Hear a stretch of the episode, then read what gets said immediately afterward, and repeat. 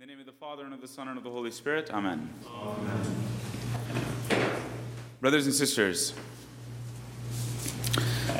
it's kind of surprising how much the, the philosophy of the age, the mentality of the place that we live at, the environment that we've grown up in, it's, it's shocking how much of that forms our personality, the way we look at the world and other people and ourselves and God and everything in between.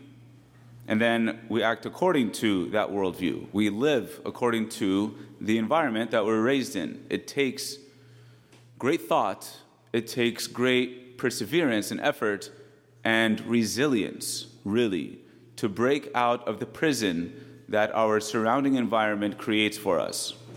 And there is a kind of prison that we live in, one of which is created by a philosophy that started, let's, I shouldn't say it started. I mean, it's kind of ancient, but it's become popular again about 100 or so years ago, 100, 150 years ago, called utilitarianism.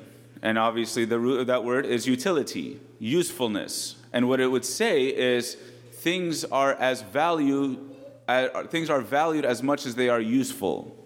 If they're not useful, they're not valued. So, for example, have any of you ever told your parents that you wanted to major in drama? Wouldn't go too well for you, probably, because they would say, What are you going to do with that? Have anybody ever told your parents that you want to major in philosophy? Won't go very well for you, because what are you going to do with philosophy? You're probably going to be broke, and that's actually probably true. However, it does a lot of good things for wisdom and it does a lot of good things for life. Anybody ever wanted to be an artist? Not very easy to do in the most in the in the Chaldean community because it's not going to make you any money. Where's the use in it? That is utilitarianism. Things are as valuable as they are useful and not any more so. Because of utilitarianism, we have ugly buildings, for example. Because of utilitarianism, we have stripped society and everybody in our culture and society of everything that would elevate humanity beyond just the material world. It's really unfortunate and ugly, and I can talk about this for a long time, and I will not do that. One of the unfortunate consequences of utilitarianism is that it also ends up being applied to other human beings. Even human beings are reduced in their value to how useful they are. Hence, abortion, for example. Abortion is rampant in our society because babies aren't that useful. And in the right circumstances, they can be quite inconvenient. More than not valued because they're not useful, they actually become opposed to usefulness. They actually take away from our utility and so they're discarded. Unfortunately, even the human person has now been reduced to utilitarianism. In this kind of culture, we prioritize project over person. We prioritize work, stuff, over human beings. Because we no longer have a decent value system that prioritizes the that prioritizes things the way God prioritizes things, and the way that we, human beings, left on our own without the awful influence of the philosophies of the age, would also prioritize them. Christ obviously does not do that with us. In the parable today, one way I think that we can understand the parable, one major way I think that we can understand the parable is that it's a parable of salvation history. Jesus is the Good Samaritan in the gospel reading today.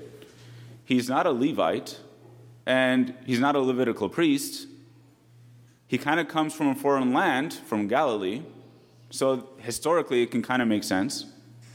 But nevertheless, he's the one when everybody else passes us by while we have been battered by sin, battered by wounds, battered by traumas, battered by abandonment and neglect, and all the things that we endure, battered by our own sins and the sins of people imposing themselves on us.